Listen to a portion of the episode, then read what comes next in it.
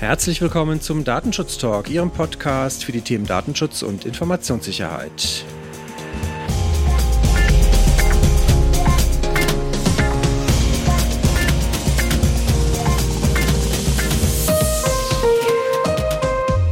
Mein Name ist Heiko Gossen und ich begrüße Sie wieder recht herzlich zu einer neuen Themenfolge.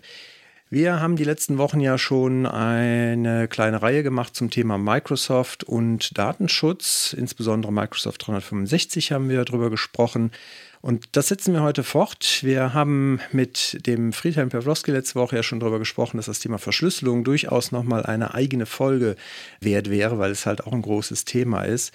Gesagt, getan. Und ich freue mich sehr, zu diesem Thema heute Stephanus Schulte von Microsoft Deutschland begrüßen zu dürfen. Hallo Stephanus. Hallo Heiko, schön, dass ich dabei sein darf. Ja, wir haben uns im Vorfeld wie mit deinen Kollegen auch auf das Du verständigt, deswegen nicht wundern, dass wir uns auch heute hier wieder duzen. Ich habe mal gespinkt bei LinkedIn, was deinen Werdegang angeht, der ja auch schon eine sehr lange Betriebszugehörigkeit zu Microsoft beinhaltet, seit 2007 schon, also doch schon einige Jahre auch. Und wenn ich es richtig gesehen habe, seit 2017 bist du Cloud Solution Architect Security, Compliance, Identity und Privacy. Da musst du uns einmal ganz kurz erklären, was gehört so alles zu deinem Aufgabenfeld? Na klar. Die Aufgabe, die Microsoft an mich gestellt hat, ist, dass ich genau in meinem Solution Areas, also sprich Security, Compliance, Identity und Privacy, wie du es richtigerweise gesagt hast, die Microsoft-Partner befähige, zu verstehen, wie ist die Strategie, wie funktionieren die Technologien, sprich, was soll das alles eigentlich und wie bringe ich das idealerweise dann auch in eine Implementierung? Also das heißt, dass eben nicht Jugendforsch passiert, sondern dass die Partner, auch die vielleicht etwas frischer in einem Thema sind, gut und richtig verstehen, was sie zu tun haben, also sprich, wie eine Technologie optimal bei den gemeinschaftlichen Kunden auch einzusetzen ist. So ein bisschen also Second, Third Level Support für diese Themen, für die Partner dann, wenn es darum geht, sowas sauber im Unternehmen aufzusetzen. Ja, ich glaube, es ist deutlich mehr als das. Es ist tatsächlich ein Enabling, ein Verständnis wecken, ein Architekturbild auch zu zeigen, was gegebenenfalls über die einzelnen Spezialitäten hinausgeht und einfach das große Ganze zu verstehen, aber dann trotzdem tief reinzugehen in die Thematiken. Sehr gut. Also das heißt, wir haben heute die Chance und unsere Zuhörenden damit natürlich auch mal wieder so ein bisschen tiefer reinzugucken als das, was man vielleicht so als normaler Anwender sieht, und auch unser Anspruch ja hier in den Unternehmen, den Menschen, die dort sich halt mit dem Thema und vor allen Dingen mit der Frage auseinandersetzen müssen, können wir als Unternehmen das nutzen, worauf müssen wir gegebenenfalls achten, welche Möglichkeiten bietet mir Microsoft eigentlich, um datenschutzkonform und vielleicht auch unter Aspekten der Informationssicherheit das Ganze sicher zu nutzen. Da gucken wir heute noch mal ein bisschen drauf und wir wollen auf das Thema Verschlüsselung, wie ich eingangs schon gesagt habe, etwas tiefer reinschauen. Deswegen vielleicht fangen wir da mal an. Wir hatten letzte Woche mit Friedhelm schon drüber gesprochen. Er hatte uns schon so ein bisschen erklärt, wie es in SharePoint in Verbindung mit Teams aussieht und dass ich halt dort bestimmte Dinge verschlüsseln kann. Aber Microsoft 365 ist ja viel, viel mehr als nur Teams. Deswegen wäre natürlich jetzt mal gut, wenn du uns vielleicht zum Einstieg mal so einen ganz groben Überblick geben kannst, in welchen Services, die innerhalb von Microsoft 365 angeboten werden, gibt es denn überhaupt Verschlüsselungsmöglichkeiten? Vielleicht defaultmäßig, also wo ist sozusagen Verschlüsselung schon automatisch mit drin und wo kann ich als User bzw. als Unternehmen, als Kunde vielleicht auch noch ein bisschen mehr Verschlüsselung machen? Ja, die nachfolgenden Sendungen verschieben sich um 2 Stunden. Ne? Nein, aber ich versuche es kurz und griffig zu machen. Da müssen wir erstmal unterscheiden zwischen Microsoft 365 als Software-as-a-Service-Dienst. Was bedeutet, dass ich eben weniger Einfluss habe als vielleicht an anderer Stelle. Und auf der anderen Seite Microsoft Azure. Das heißt, die ganzen Microsoft Azure Features, die es gibt, oder auch Technologien, Services, sind gegebenenfalls anders als eben Microsoft 365. Deswegen würde ich jetzt erstmal Microsoft 365 beleuchten wollen. Und da ist es so, dass ganz viel die Plattform dem Kunden oder dem Nutzer letztlich abnimmt. Das bedeutet, dass zum Beispiel die Verschlüsselung at rest, also sprich von ruhenden Daten, die passiert in jedem Fall. Da kann man sich auch nicht gegen wehren. Also die klassische Festplattenverschlüsselung zum Beispiel dann. Korrekt, genau. Das passiert also immer, aber man hat eben als Kunde auch keinen Einfluss darauf. Genauso ist es bei der Verbindung oder bei der Netzwerkübertragung. Das passiert auch immer. Ja, das heißt also zwischen den Services, aber auch zwischen dem Nutzer und dem Service ist immer eine Verschlüsselung, zum Beispiel sowas wie eine TLS-Verschlüsselung, was man aus dem Web kennt. Genau, und wenn man da dann ein bisschen tiefer kratzt, dann kann man sich natürlich überlegen, ja, reicht denn das eigentlich? Und natürlich reicht das nicht. Und ihr habt letzte Woche ja schon mit Friedhelm zusammen über das Thema Tenant-Grenzen gesprochen und wie sind Datenflüsse. Da ist ganz wichtig zu verstehen, dass ein Tenant, also ein Mandant, wie es glaube ich auf Deutsch heißt, eine harte Grenze ist. Das heißt, pro Kunde sozusagen, jeder Kunde ist ein Tenant bei euch. Genau, es kann sogar die Situation geben, dass ein Kunde mehrere Tenants hat. Also das kann historische Gründe haben oder vielleicht sogar Compliance-Gründe, aber also prinzipiell jeder Kunde hat mindestens einen Tenant, genau. Und die sind in sich abgeschlossen. Also das heißt, die muss man wirklich sich vorstellen wie eine eigene Unternehmung vielleicht. Ja, das heißt, da gibt's auch nur dann einen eigenen Schlüssel für und einen entsprechenden Wachdienst natürlich. Und der ist aber eindeutig für diesen Tenant. Das heißt, der wird nicht mit irgendwem geteilt oder sowas. Und der wird dann dafür genutzt, um zum Beispiel die Exchange-Datenbank bzw. die einzelnen, sogar noch tiefer gehenden Einzeldaten zu verschlüsseln. Genauso auch wie bei SharePoint. Und da kann man dann drauf einwirken, aber das erkläre ich, glaube ich, in ein paar Minuten, wenn wir bei dem Thema sind, dass wir ein bisschen tiefer gehen können.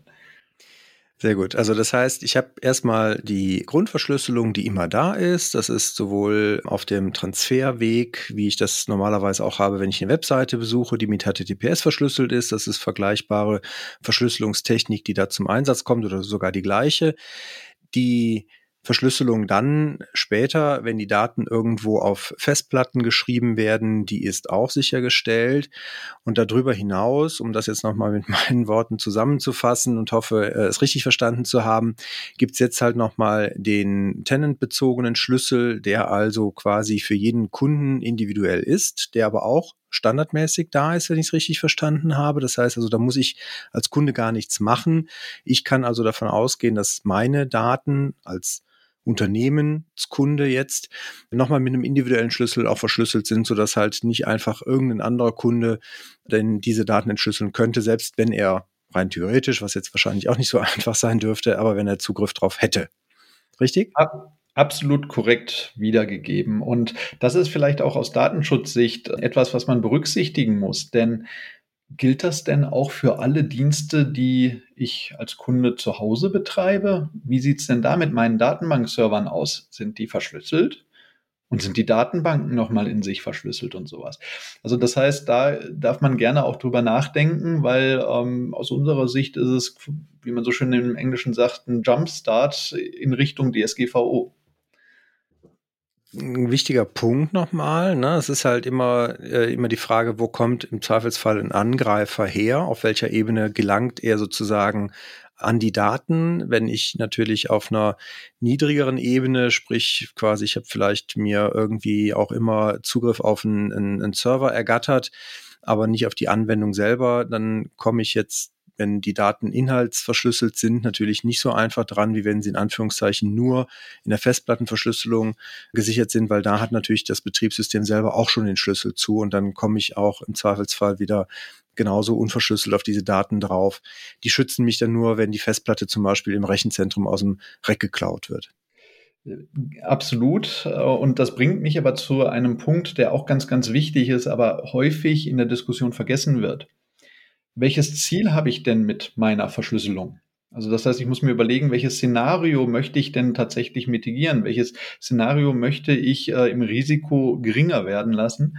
Und weil das, was ich sehr häufig höre, ist, dass Verschlüsselung, die eierlegende Wollmilchsau ist. Ja, mit Verschlüsselung, wenn ich verschlüssel, dann ist alles gut. Und das ist leider nicht so. Und da möchte ich ganz gerne eine kleine Geschichte erzählen, die tatsächlich wahr ist und so passiert ist, um auch da ein bisschen klar zu machen, oder nicht nur ein bisschen, sondern sehr klar zu machen, warum man sich sehr genau überlegen muss, welche technischen Maßnahmen führe ich ein, um genau welches Risiko denn eigentlich abzumildern.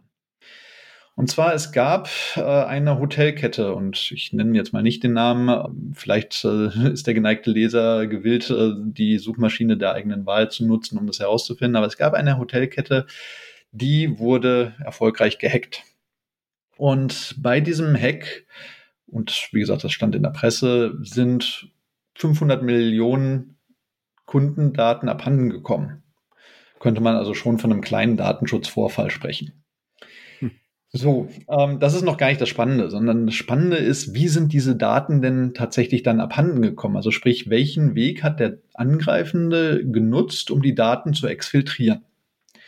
Und da ist so, der Angreifer war drin und hat dann eben Zugriff auf die Datenbank bekommen, hat sich gefreut und hat sich dann überlegt, das sind ja jetzt schon ein paar Daten, wie kriege ich die denn jetzt raus, ohne dass quasi der Betreibende das mitkriegt?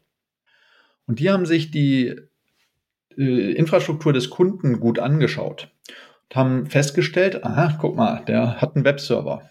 Gut, das war jetzt nicht so überraschend, aber was für den Angreifenden überraschend war, war, dass die Betreibenden aus Sicherheitsgründen eine Verschlüsselung von E-Mails gemacht haben mittels PGP, was ja auch prinzipiell gut ist und die Verschlüsselung taugt ja auch, das ist ja auch sicher. Und die Angreifenden fanden das aber eine ziemlich gute Idee, weil PGP als Ende-zu-Ende-Verschlüsselung haben sie genutzt, um diese Daten, diese 500 Millionen Kundendaten zu verschlüsseln und dann einfach über den eigenen, also sprich über den angegriffenen Webserver bzw. E-Mail-Server hinauszuschicken. Das heißt, diese Hotelkette hat die Daten verloren, weil sie zu sicher waren. Zu sicher? Wie kann man denn zu sicher sein? Naja, die Thematik ist eben, die Systeme, die da vielleicht existierten oder vielleicht auch nicht existierten, das entzieht sich meiner Kenntnis, die hatten gar keine Chance, in diese E-Mails reinzugucken und zu entscheiden, darf denn diese Mail überhaupt rausgehen oder nicht? Also Stichwort Data Loss Prevention. Und hier war also gut gemeint, leider nicht gut gemacht. Und genau deswegen müssen wir uns darüber unterhalten, welches Szenario möchte ich denn verhindern oder welches möchte ich im Risiko reduzieren. Er ist ein gutes Beispiel dafür, dass man Verschlüsselung natürlich durchdacht einsetzen muss und ein Konzept dafür braucht, um genau solche Risiken natürlich auch mitigieren zu können.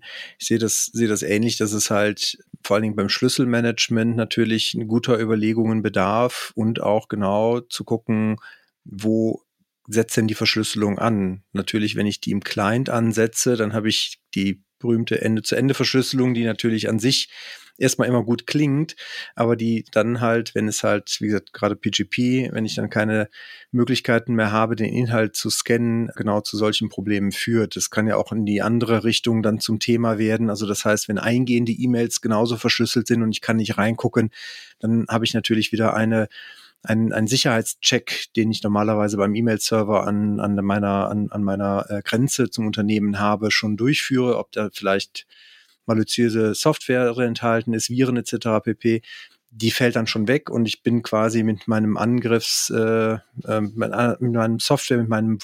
Virus im Zweifelsfall schon direkt auf dem Client, wo es dann frühestens erkannt werden kann. Korrekt, ich hätte es nicht schöner sagen können. Also wir lernen sowohl rein als auch raus. Kann Verschlüsselung auch problematisch sein, wenn sie nicht gut durchdacht eingesetzt ist.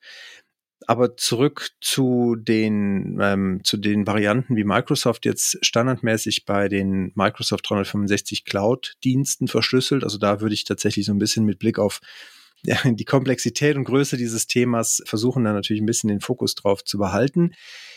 Wie muss ich mir das jetzt vorstellen? Wir waren jetzt an dem Punkt, wo wir gesagt haben, jeder Tenant hat seinen eigenen Schlüssel, der ist aber standardmäßig drin. Da habe ich als Kunde erstmal trotzdem keinen Zugriff drauf. Oder kann ich jetzt auch als Kunde sagen, ich habe hier einen Schlüssel und ich möchte gerne, dass ihr mit diesem Schlüssel verschlüsselt, weil ich den einfach schicker finde, als den Microsoft mir standardmäßig dort einrichtet. Korrekt, also genau so ist es. Also auf den Standardschlüssel hat ein Kunde keinen Zugriff. Also keinen Zugriff in der Form, dass man da administrativ tätig sein kann oder darf. Es gibt die Möglichkeit, das zu ändern, und da müssen wir uns auch noch mal kurz darüber unterscheiden, weil es gibt zwei Verfahren oder zwei unterschiedliche Wege, die zwei unterschiedliche Szenarien abdecken. Das eine ist das Verschlüsseln von einer Datei oder von einer E-Mail. Das unterscheidet sich davon, wie der Service als Ganzes verschlüsselt wird. Also das heißt eben, ob jetzt die gesamte Mailbox entsprechend verschlüsselt wird oder eben nur die einzelne E-Mail. Und da gibt es zwei unterschiedliche Möglichkeiten. Wir trennen die im Namen. In der Technologie ist es eigentlich sehr vergleichbar. Das eine nennen wir Bring Your Own Key.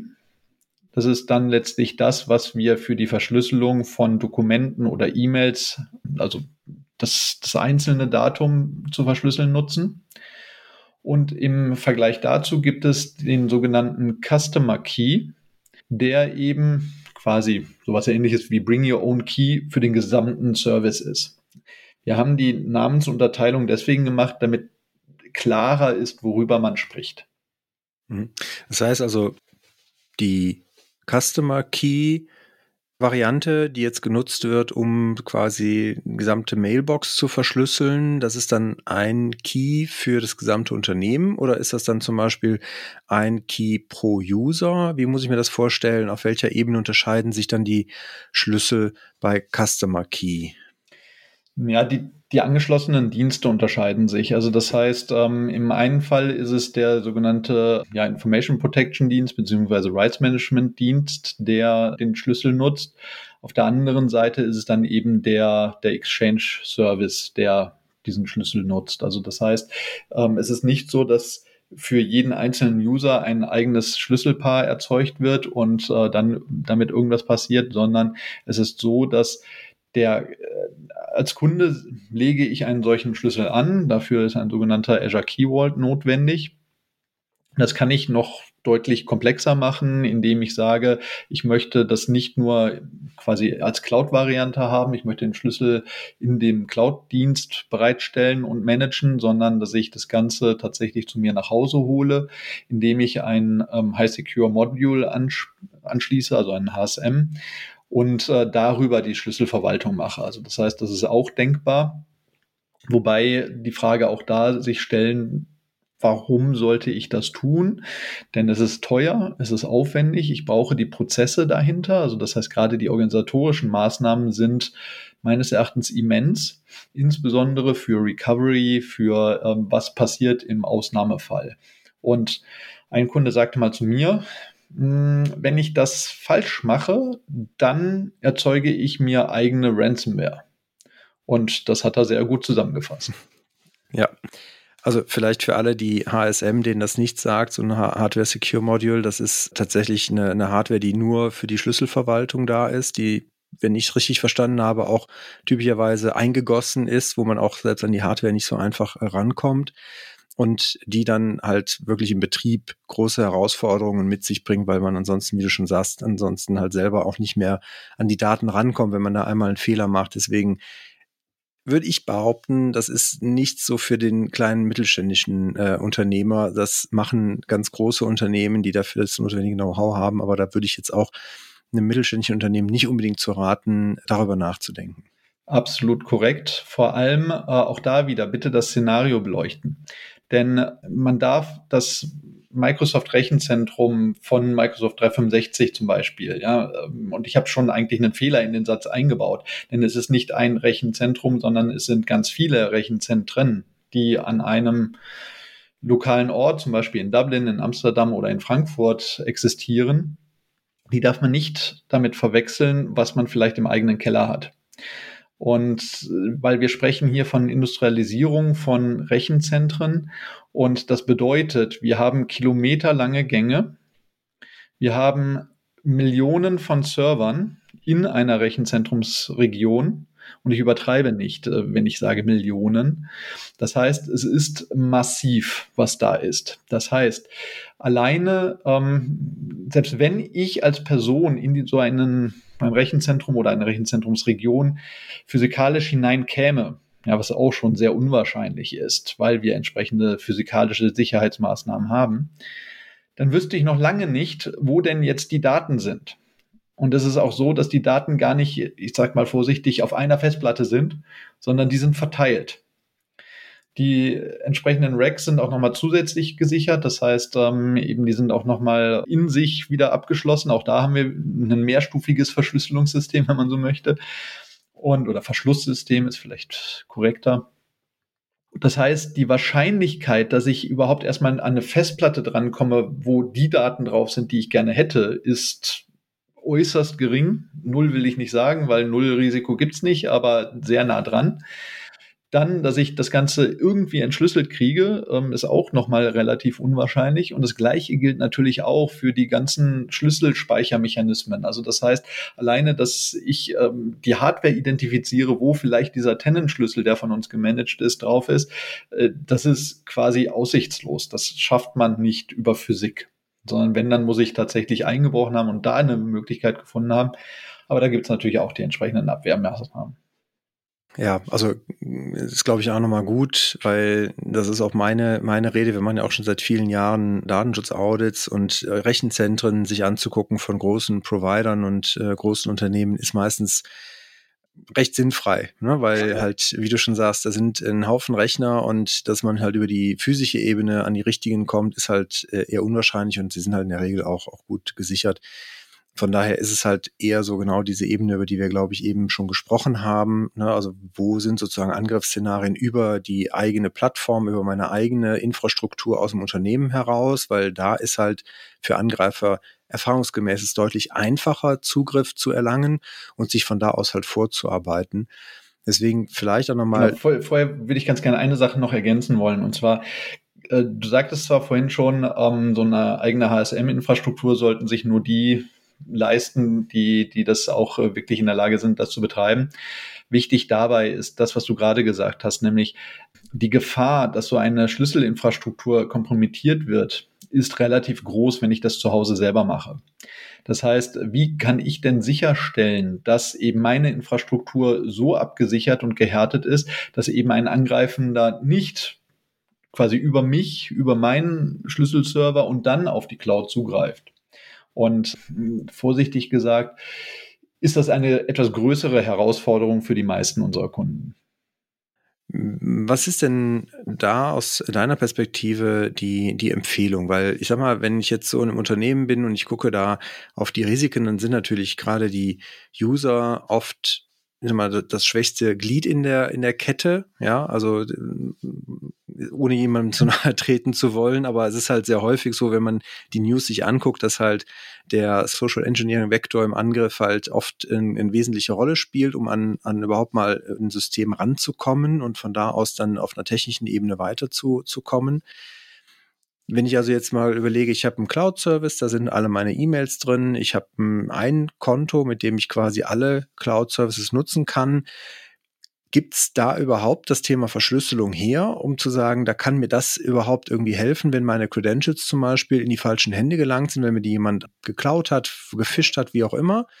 Oder sagst du, da ist eigentlich mit den Mechanismen und der Verschlüsselung, die sowohl Microsoft intern anbietet, als auch das, wo ich eigene Schlüssel einbringen kann, eigentlich gar nicht der richtige Weg, um mich zu schützen. Du läufst bei mir offene Türen ein, weil du triffst den Nagel auf den Kopf. Denn genau das ist eben nicht der Fall. Das heißt, es ist nicht der Fall, dass da Verschlüsselung hilft. Denn typischerweise sehen wir heutzutage, dass, wie du schon selber gesagt hast, sowas wie Social Engineering, Phishing und dergleichen, das sind die typischen Einfallsvektoren für einen initialen Angriff. Und das, vorsichtig gesagt, Schlimme ist, dass ein guter Angreifender braucht genau eine Identität, um dann letztlich sein Ziel zu erreichen. Also das sind dann mehrere Schritte, da können wir auch nochmal eine eigene Sendung drüber machen. Aber eben der Angriffsvektor ist die Identität. Und wenn ich Heiko bin, also quasi wenn ich deine Identität übernommen habe, dann habe ich deine Rechte mit Verschlüsselung, mit Zugriff, mit allem. Und das ist zum Beispiel auch der Grund, warum mir VPN nicht hilft, warum mir eben klassisches Herangehen mit Verschlüsselung nicht hilft. Weil wenn ich du bin, dann habe ich das, was du hast. Das heißt, man muss an der Stelle erkennen, ich muss etwas anders machen. Und anders bedeutet, und das ist keine Erfindung von Microsoft, sondern das ist mittlerweile, glaube ich, in der Security-Branche durchaus verbreitet, wir müssen eine Zero-Trust-Methodik entwickeln. Das heißt, wir müssen alles immer hinterfragen. Wir müssen Angriffsfläche reduzieren. Ein Vehikel dafür ist Verschlüsselung, aber eben nur eins von vielen. Das heißt, ich muss einfach die Konsequenzen für mögliche Angriffe reduzieren, indem ich zum Beispiel auch Berechtigungen reduziere, dass ich wirklich immer nur die Berechtigungen habe, die ich aktuell brauche. Das heißt, wichtig wäre zum Beispiel, dass ich, Stephanus, nicht die Möglichkeit habe, berechtigungsseitig den Geschäftsbericht von nächstem Jahr zu öffnen, ja, der noch nicht veröffentlicht ist. Gut. Ich denke, das ist offensichtlich, aber das gilt dann natürlich auch für Berechtigungen für die Verschlüsselung. Das heißt eben, dass ich unterscheide, die Identität Stephanus hat gar nicht erst die Berechtigung, diesen Schlüssel für ein Dokument nachzufragen. Und genau da können eben unsere Verfahren durchaus auch helfen, denn wir glauben fest daran, dass Dinge müssen klassifiziert werden. Und erst wenn sie eine Klassifizierung haben, eine Klasse besitzen, zu der entsprechende Policies gehören, dann kann ich mir auch darüber Gedanken machen, wie muss etwas verschlüsselt werden oder wer hat wann wie Zugriff darauf? Gibt es da Grenzen? Muss ich das einstellen? Woran erkenne ich das? Und so weiter. Das heißt, du merkst, das ist ein sehr aufwendiger Prozess, aus unserer Sicht aber ein zwingend notwendiger Prozess, um auch sowas wie DSGVO-Konformität oder Compliance zu erreichen. Das heißt, also, ich meine, das ist natürlich auch immer dann die Frage zwischen Komfort und Sicherheit, ne? Also wenn ich natürlich Schlüssel habe, die ich zum Beispiel dann auf einem USB-Stick immer nur bei mir führe und sozusagen nur an meine Daten käme, wenn ich den Stick irgendwo einstecke, dann würde ich natürlich mit einem quasi zweiten Faktor, den ich wirklich bei mir führe, vielleicht diese Sicherheit ein Stück weit erlangen können. Aber da scheitert es sehr schnell wahrscheinlich wieder dran, dass dann die Akzeptanz bei den Nutzern wiederum fehlt, solche Prozesse auch mitzutragen. Abgesehen davon steigt das Risiko, ne? Weil was ist, wenn du den verlierst oder wenn er kaputt geht?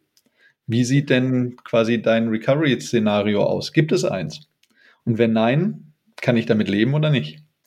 Und genau da greifen letztlich oder mit dieser Idee und Herangehensweise haben wir unsere Services gebaut. Also das heißt, deswegen machen wir das Ganze quasi mit zentralisierten Schlüsseln, damit wir auf diese Herausforderung eine Antwort haben, damit wir Data Loss Prevention nutzen können. Also sprich das Szenario, was ich vorhin an dem Hotelbeispiel gemacht habe.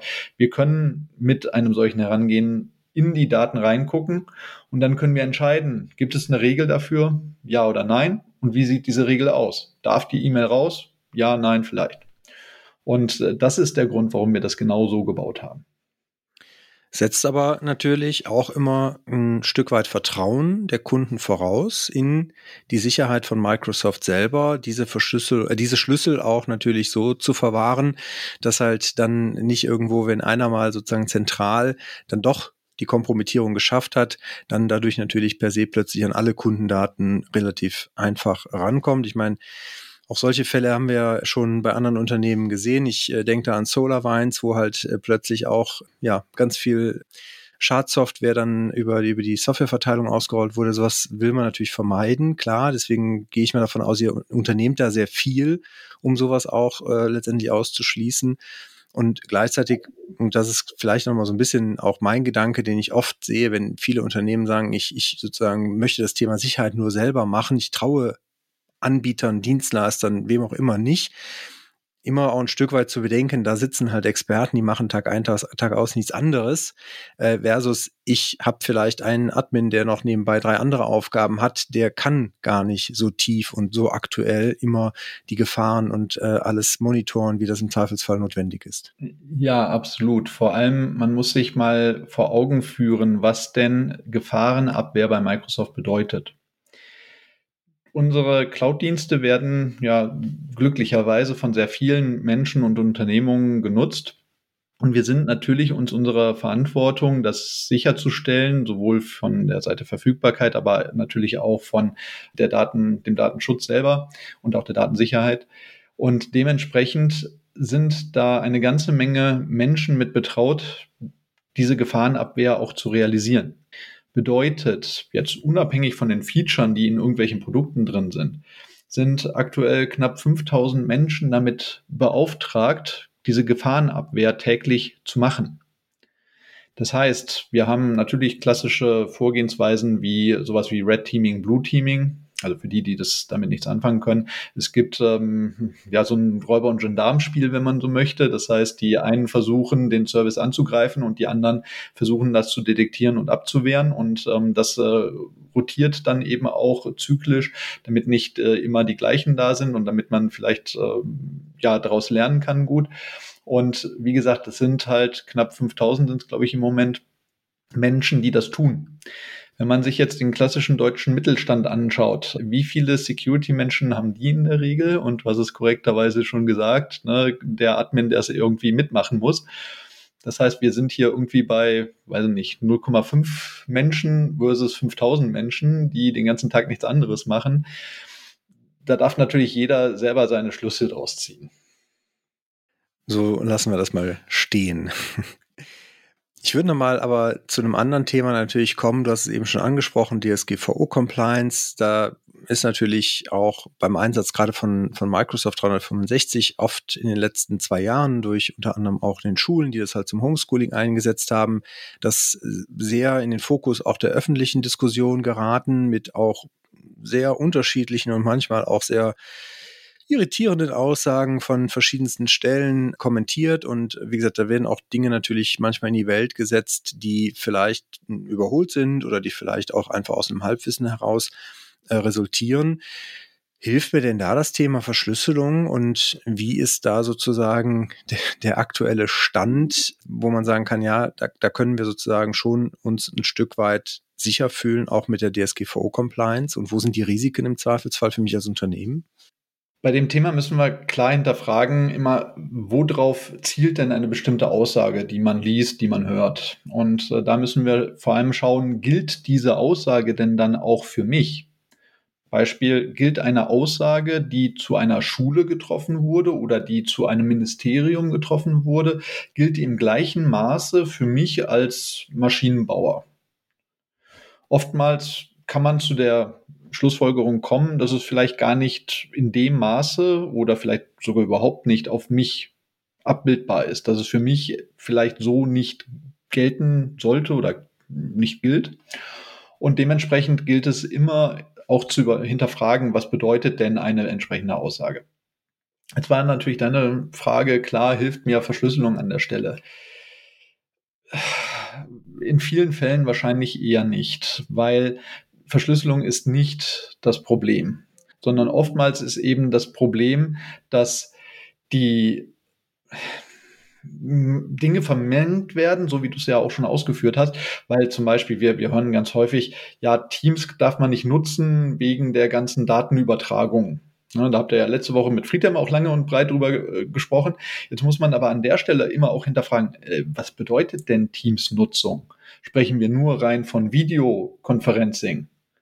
Ja, das heißt, wo noch gar nicht irgendwelche Daten tatsächlich gespeichert werden, also wo Audio oder Video überhaupt nicht gespeichert werden.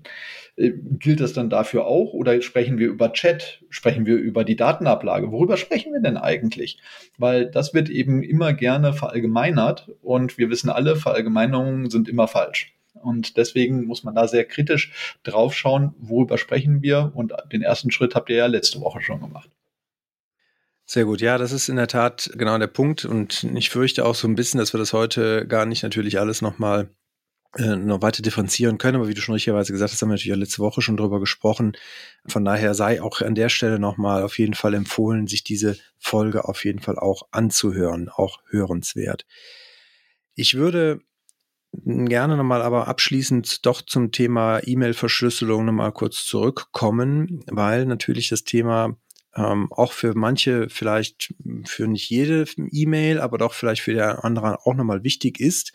Es gibt ja immer noch die Möglichkeit, auch in Outlook die sogenannte S/MIME-Verschlüsselung zu nutzen, wo nach meinem technischen Verständnis heraus die End- und Verschlüsselung wirklich in meinem Outlook auf dem Client passiert. Also das heißt, die E-Mail wird dann auch verschlüsselt in der Mailbox gespeichert. Also da wäre dann schon sozusagen für den Inhalt der E-Mail sichergestellt, wenn ich das so nutze, dass dann auch selbst Microsoft, und wenn wir jetzt mal ganz weit und wie gesagt unter allen Aussparungen von Details davon ausgehen, dass halt selbst eine NSA darauf zugreifen würde wollen, die würde sozusagen nur eine verschlüsselte E-Mail sehen. Das ist richtig und das ist auch sozusagen immer noch eine Möglichkeit, wie ich vielleicht nicht jede E-Mail, aber doch einen Teil meiner Kommunikation verschlüsseln könnte. Das ist prinzipiell korrekt. Allerdings verweise ich dann immer auch gerne auf mein Hotelbeispiel. Ne? Denkt dran, dass halt Verschlüsselung bedeutet an der Stelle. Die Frage auch da ist wieder, ne, wogegen möchte ich mich denn verteidigen? Was ist denn mein Angriffsszenario und quasi welches Risiko kann ich akzeptieren und welches kann ich nicht akzeptieren?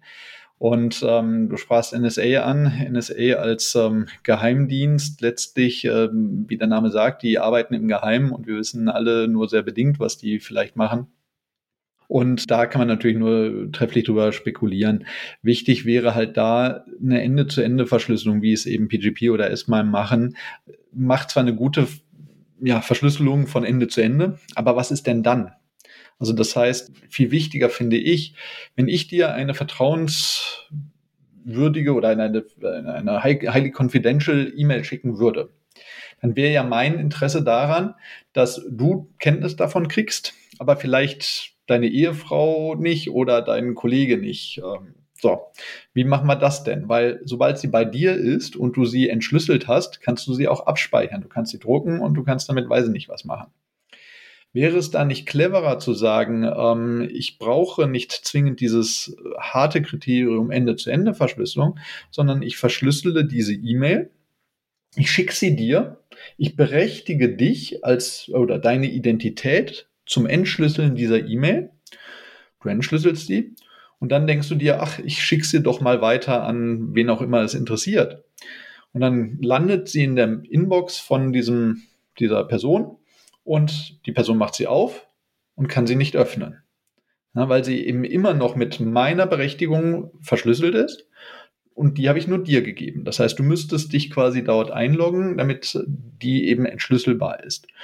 Und das Schöne an der Sache ist, ich könnte sagen, ich hätte diese Information vielleicht nicht mit dem Heiko teilen sollen oder der macht Schabernack damit und ich möchte, dass er das nicht mehr macht, dann kann ich auch immer noch dir diese Berechtigung auch wieder nehmen, obwohl die E-Mail schon bei dir ist. Das heißt, das geht deutlich über diesen Grundgedanken von Ende-zu-Ende-Verschlüsselung hinaus, weil ich kann immer noch darauf einwirken, was mit meiner Information passiert.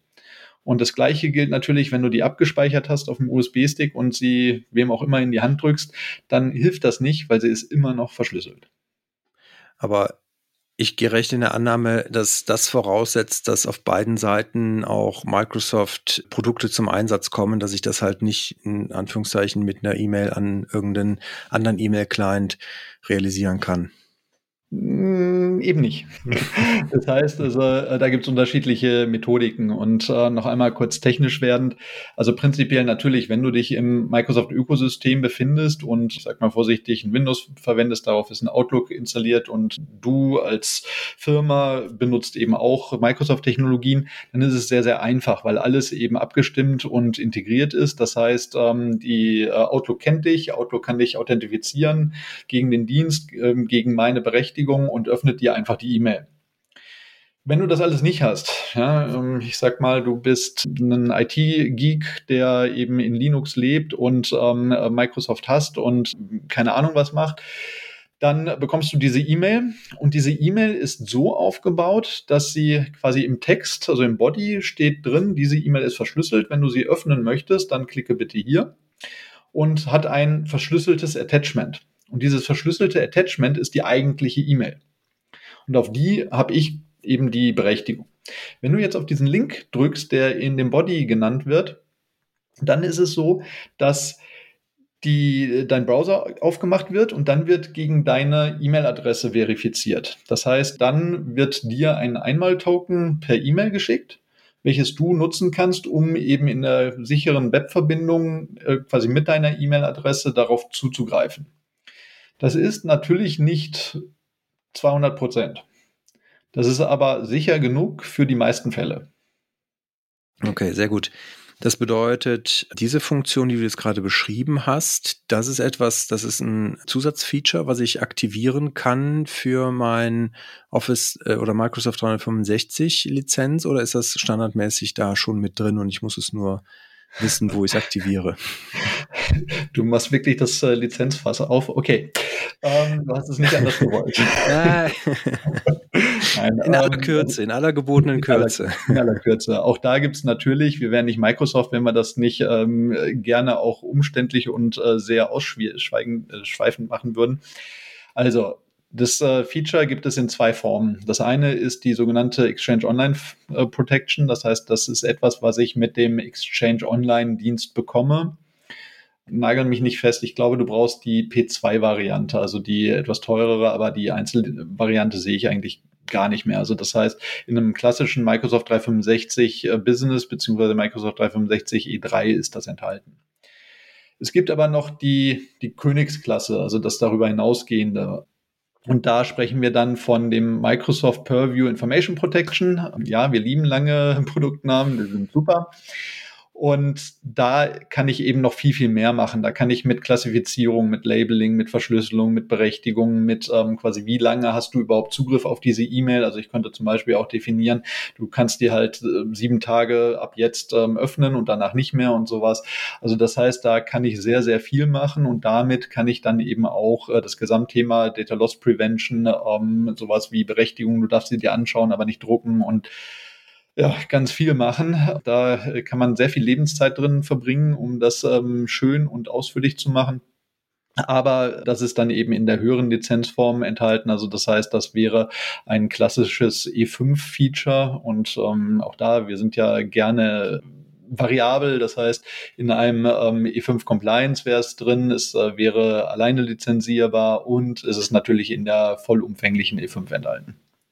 Prima, auch da seid ihr nochmal verwiesen auf die Folge mit Astrid Hückelkamp, wo wir schon über Purview und Priva gesprochen haben. Zwar nicht genau über dieses Thema, aber vielleicht trotzdem auch nochmal der Hinweis an der Stelle, dass man sich halt auch da natürlich aus Datenschutzgesichtspunkte nochmal Services hinzukaufen kann, die vielleicht das, wie gesagt, einerseits die Sicherheit verbessern, Risikomanagement ist auch nochmal ein Bestandteil gewesen, was wir darüber gesprochen haben, und aber auch die Bearbeitung von betroffenen Anfragen, die ich damit halt für die Microsoft-Landschaft mir dann auch etwas erleichtern kann. Sehr gut. Damit, Stephanus, würde ich sagen, haben wir das Thema schon mal ganz gut beleuchtet. Sicherlich nicht abschließend, dafür ist es einfach zu groß und zu komplex.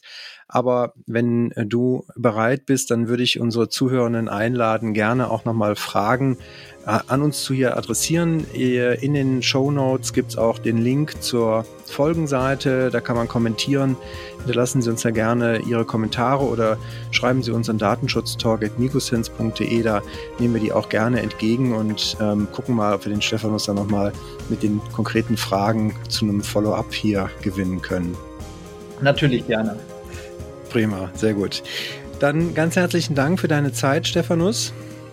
Sehr gerne, hat mich gefreut, hat Spaß gemacht. Dann, wie gesagt, hoffe ich, dass wir uns demnächst nochmal wiedersehen mit den Fragen unserer Zuhörenden. Und bis dahin dir alles Gute und Ihnen, lieben Zuhörenden, natürlich ebenfalls alles Gute. Bleiben Sie uns gewogen und auf bald. Ciao, servus.